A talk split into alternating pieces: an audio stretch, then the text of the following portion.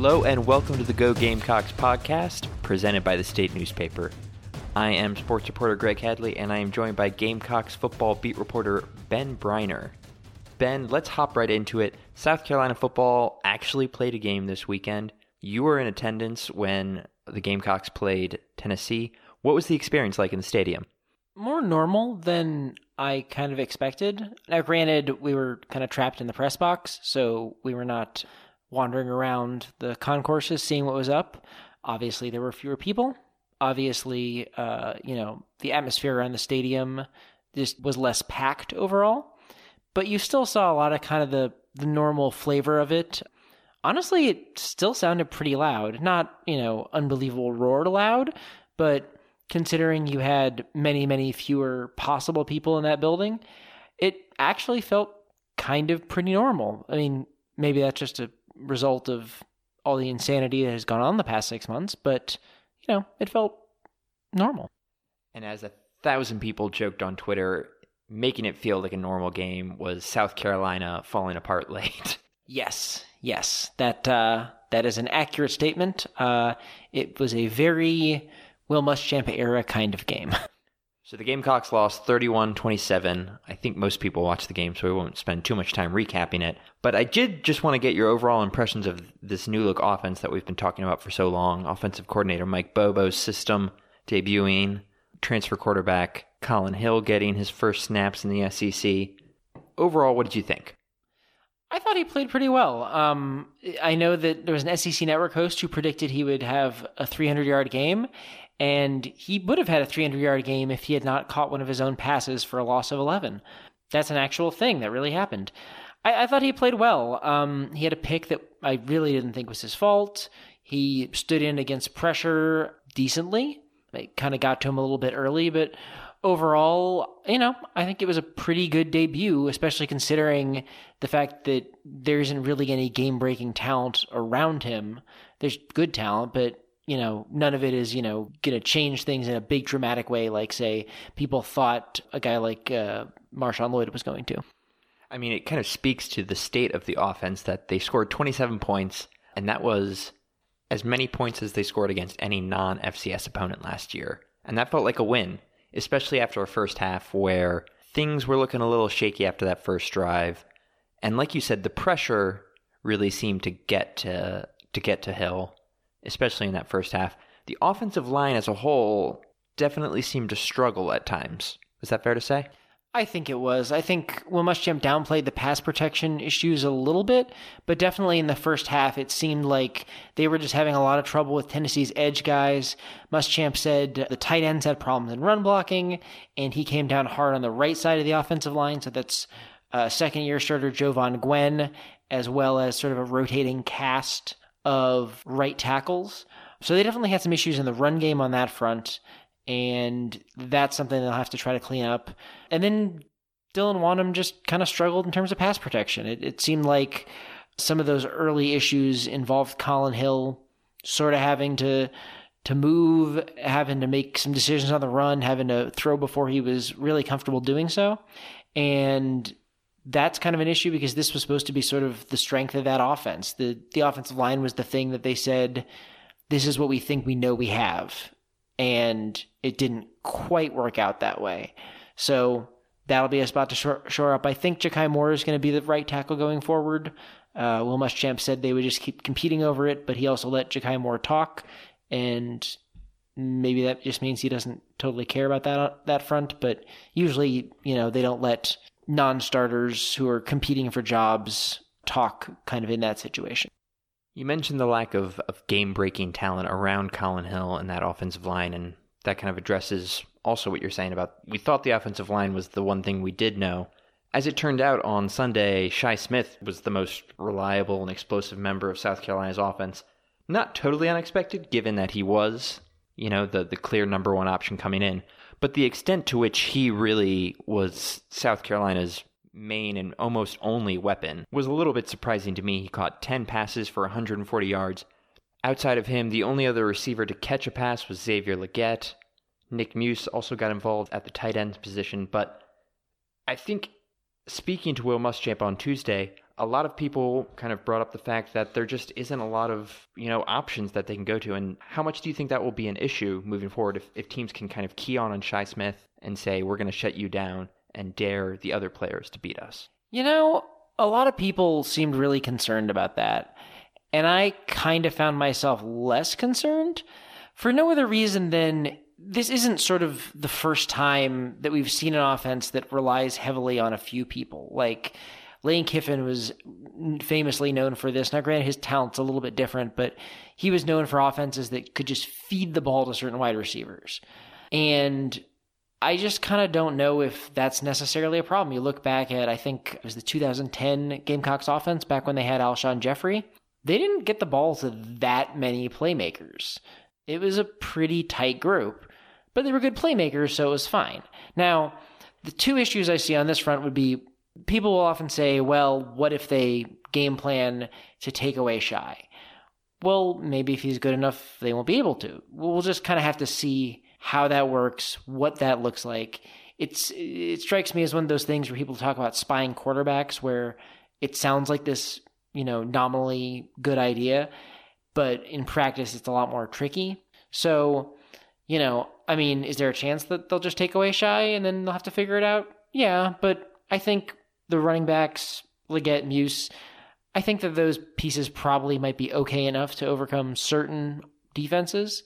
Uh, and yeah, I just I don't totally know that it's that big a deal. Now, if Shi Smith gets hurt, then you're in some real trouble because then you don't have him at all, and, and the defense can redistribute his attention elsewhere. But honestly, I don't necessarily know that that's a bad thing. I've watched lots of offenses where they focus on getting the ball to the guys who are good, and usually that's not a terrible idea. Shifting focus a bit to the running backs and the the run game, sophomore Kevin Harris got the start. He totaled 55 yards on 13 carries. Deshaun Fenwick and Zaquandre White got in after him, with freshman Marshawn Lloyd out with the torn ACL. What did you see from the run game? It didn't seem like any running back in particular popped out as clearly taking the bull by the horns and leading this room, but at the same time, no one was clearly completely ineffective. Yeah, I thought that everyone kind of was okay. Everyone had moments. The run game overall didn't produce what they'd hoped it produced, but a lot of that seemed to sort of fall on the offensive line and especially the tight ends. The tight end blocking at times was a little abysmal, and you know, you kind of need all those pieces working because it's not like, you know, to go back to the Marshawn Lloyd thing, it's not like any of these running backs are so good that they're going to really make an offensive line right they're going to have to, you know, rely on the offensive line to make something for them. They're going to have to make their own plays as well. I remember one particular play, I think, I can't remember if it was Jovaughn Gwyn or one of the offensive tackles, but someone just got swept completely past, and I think Zaquandre White got uh, flipped up on his head just because, you know, someone hit him three yards in the backfield. That's not going to go well. So I thought the backs were actually mostly fine. I don't know if any of them is great or superb. None of them showed quite as much spark as, say, a freshman Rico Dowdle. But I think that there's pieces there, and I think if the offensive line can, as Muschamp like say, get a hat on a hat at least, and stop letting guys in the backfield, I think that actually probably will just sort of stabilize. Hey there. Like what you hear? Good news. You can help ensure the state continues making journalism you love to read, watch, and listen to. If you're more into sports than news, you'd probably like our Sports Pass membership, which gives you access to unlimited sports coverage for just $30 for the first year. Subscribe to Sports Pass at thestate.com slash sportspass. You can also read more Gamecocks news by downloading the Go Gamecocks app or by signing up for our newsletter at thestate.com slash newsletters. Thanks for supporting local journalism. Now, back to today's episode. Switching over to the defensive side of the ball, I wanted to talk about this, especially because I think it, it dovetails nicely with this upcoming week's game against Florida, given that the Gators opened with a 51 35 win over Ole Miss and quarterback Kyle Trask looks so good. That's obviously a concern for South Carolina's defense. I was interested what you thought the Gamecocks did well and where they can improve upon. Just general impressions of the defense from this first week. I thought it was up and down, had some sloppy moments, had a few flash plays, but in general, the back seven is thin in a lot of spots, and that got a little bit exposed with a couple of injuries. Um, and the defensive line looked fine at points, got pushed around at points, and didn't necessarily look like the game changing force that a lot of folks kind of thought or hoped it could be. So I think the defense played a kind of okay game in stretches, but, you know, it got pushed around a lot in the first drive of the second half and uh, in the game winning drive. And even in the drive where they were trying to burn clock, they did manage to at least get one first down on the Gamecocks defense that was dialed up completely against the run. So I thought it was okay, and I think Florida could really cause some problems because Florida has a bunch of super, super talented players. And, you know, I mean, Trask is a really high end distributor, throws a good ball. You know, you've got a guy like Toney in the slot who's just a ridiculously good athlete. And else everywhere else they're just really solid to quite good. Oh, and, and they have Kyle Pitts. He's pretty good too. Kyle Pitts, generally considered mm, probably the best tight end in the country.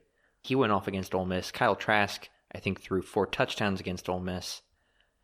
It's an intimidating unit, and as you mentioned, the back seven for South Carolina was definitely exposed in a lot of ways, especially when starting quarterback Israel Mukuamu had to go to the bench in the second half with what later turned out to be a, a groin injury. And in his place, Cam Smith, who we were talking about earlier off air, is one of the more highly rated defensive back recruits South Carolina's had under Muschamp.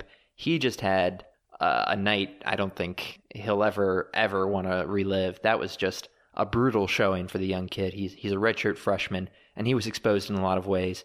And it was against a quarterback in Tennessee's Jarrett Guarantano, who his accuracy was was not quite all there, uh, which you can't rely on if you're the defense moving forward, especially against a guy like Kyle Trask. Yeah, if they give up the kind of open rece- those few extra open receivers that they did against Tennessee, Kyle Trask will make them pay more, and that would be a problem for them. I'm sure that if you go to the tape in some spots, Cam Smith was better than people think. That's the nature of being a defensive back, is that when you mess up, folks notice, and when you don't mess up, uh, you're not on the screen.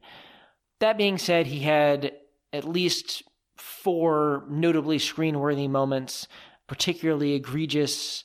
I don't even know what kind of penalty it exactly was. It was called a pass interference, which was maybe not accurate, but whatever else he did was probably worth 15 yards anyway. He kind of lost contact with the receiver on the game-winning touchdown. He got uh, not stiff arm, but he he missed a tackle on a a short hit that turned into a bigger gain.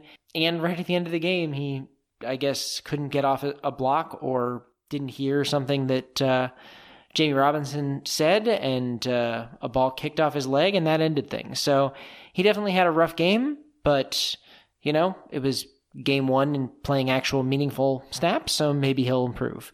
But yeah, their their secondary, if they don't have Mukuamu, is going to have two guys who are probably in that class below their top group, and those two guys are going to have to you know straighten up and fly right really quick because Kyle Trask is smart enough and good enough to target them. Yeah, Mukuamu. We we talked to Coach Muschamp on Tuesday, and he kind of gave the the very vague description that he was moving well in practice. What exactly that entails, we're never really sure. He said he's day to day. I think we've we've had enough experience with Coach Muschamp to know that that could mean a whole range of things. Yeah, I think that if you're a Gamecocks fan, especially after the way last year went, when every questionable usually meant out. If you were a fan, I wouldn't count on him being there necessarily. I mean, he could surprise, he could turn around by the end of the week, but you know, they might have to go without him and that's going to mean a, a lot of trying to hold on against a really good Florida passing game. And I think it's also interesting because the Gators, traditionally under Dan Mullen, have been a QB run team, and Kyle Trask, not that much of a runner. So they've really totally transitioned to kind of a more balanced pro style thing within his style of spread. And that's been very effective because Dan Mullen is an incredibly good play caller. So I think that yeah, if Mukuamu can't go, it's going to be probably rough going. And based on all of our history, there's not much indication that he's going to be ready to go, or at least not much that we can totally believe up until the moment that it actually happens. One thing I wanted to circle back on was you, you talked about defensive backs that are good. You you rarely hear them called, and one guy that was like that in the opener was Jaycee Horn. I think he recorded just just one tackle all game, as they really just completely avoided him for the most part. I, I, I don't know exactly how many times his cover was targeted, but it definitely seemed like they were they were staying away from him. But at the same time, when you can target someone like a Cam Smith instead of a Jaycee Horn, that seems like a pretty easy choice to make. So that may be a little bit of what we might see this weekend at Florida. I could potentially see that. One thing that Tennessee that was doing was doing that was kind of interesting was they were going with a lot of unbalanced sets, and for whatever reason, those unbalanced sets were being matched by zone defenses, which would end with a linebacker or a safety kind of widening out to trip side, and then Jaycee Horn would basically be kind of an edge player on a spot without a receiver. So he ended up actually blitzing a couple times, but there were a lot more times when he was sort of pulled into the box than I was sort of ready, uh, was sort of expecting and ready for. I kind of doubt that Florida would bother copying Tennessee's game plan because they, you know, probably have their own game plan. that's pretty good. So I'll be interested to kind of see on that front. And I'll also be interested to see where they play Jaycee Horn because in theory he can play nickel. He is probably, I mean, he's almost assuredly the best defensive back on this team, especially if, uh, and if Israel Mukuamu's out, he's 100% the best defensive back on this team. And two of the most dangerous playmakers for this Florida team are Pitts and Kadarius Toney, who I think plays a not insignificant amount of slot. So you might end up seeing them kick Jaycee Horn inside just because he's going to have to match one of those two better players. And if they're inside, why not keep him inside? Well, that was going to be my next question. Who defends Kyle Pitts? Just an amazingly talented player who, when you look at South Carolina's safeties or linebackers, there's not, I don't think, an obvious coverage situation there. How do you think they're going to try and attack that that matchup problem? I have no idea. I just have no idea because Kyle Pitts is very tall and very athletic and also a good run blocker and South Carolina, for everything it has in the secondary, does not necessarily have. I mean, no one has anyone who can match up with that kind of size. You might have some really athletic, super talented kids over at Alabama, maybe LSU in some of their recruiting classes, but there aren't a lot of humans that can match up with your Kyle Pitts type players. So if they're in a lot of man situations, Jaycee Horn would probably be your most talented player Jammie Robinson is probably a step down in coverage from Horn, but he's probably their second most reliable player, especially if Izzy can't go. I don't know if they would want to let Izzy play against Kyle Pitts if he can go, just because Pitts is also pretty physical, and uh, Mukuamu is a lot of stuff, but I don't necessarily know that he's the most physical player. So, I mean, that's just kind of a problem there's no really great answer there. And I think that's part of what makes Florida so tricky is that you've got at least two playmakers that will win a lot of one on ones. And you've got a good distributor who can get the ball to a bunch of other guys who maybe they're not quite on the level of some of their those better players, but they're still pretty darn good, all things considered. You mentioned the the miscue on the punt that that wound up costing South Carolina its final chance at a game winning drive against Tennessee. And after that game, you wrote a column kind of talking about the raggedness of the game, of, of the team. And I was just kind of curious if you could elaborate a little bit on that, on, you know, it's been a long, weird offseason, and I think a lot of national observers have kind of chalked up some of the special teams miscues to stuff like that. Or do you see this as more of something specific to South Carolina? I think it's very much in line with the national situation. To some degree or another, I think South Carolina has had problems in openers. Now, I mostly was focusing on the last two. They played below their talent level last season, and two years ago, they beat up Coastal Carolina, but it wasn't particularly smooth. It wasn't particularly clean.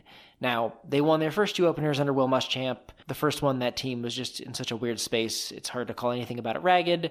And the second one, they did beat NC State. They also got outgained two to one and sort of had to pull it off by hook or by crook. So it seemed like early on they kind of managed to have those couple extra plays that they sort of needed.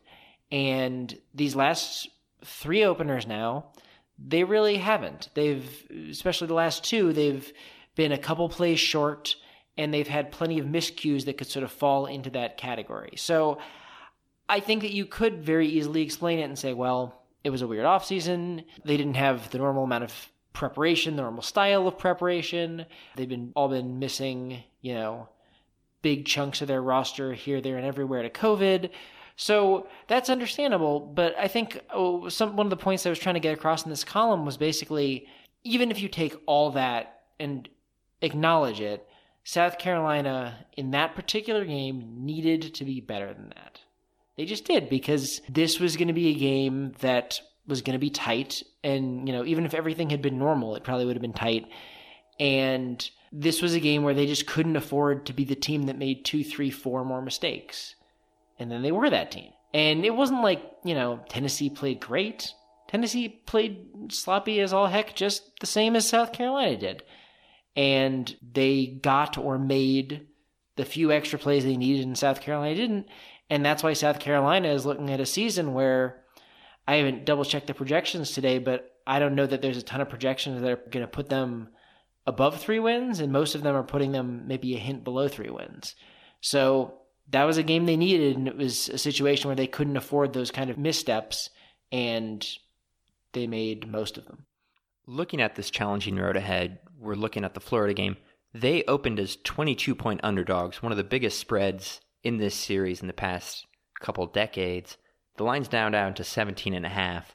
But this is quite frankly not a game that South Carolina is expected to win by national pundits, by its fans, by anything. So, my question for you is what do you want to see in this game to give you some some hope for this season if you're a South Carolina fan, especially because the week after this they play Vanderbilt, which is probably the definition of a must win in that, you know, if they don't win that, then they're in real big trouble. That's the one they, they probably should win. Correct. Um, I think if you're a Gamecocks fan and you're looking at this game, the first thing you want to see is more offensive progress. The Florida defense is always very good. It is extremely blitz heavy.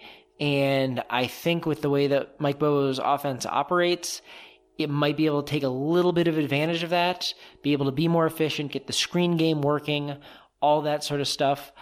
I think that's really where, if South Carolina is going to compete, they're going to have to hang their hat because slowing down a Dan Mullen offense with a good passing quarterback is just not going to be super easy to do unless you have, you know, Georgia or Auburn level talent.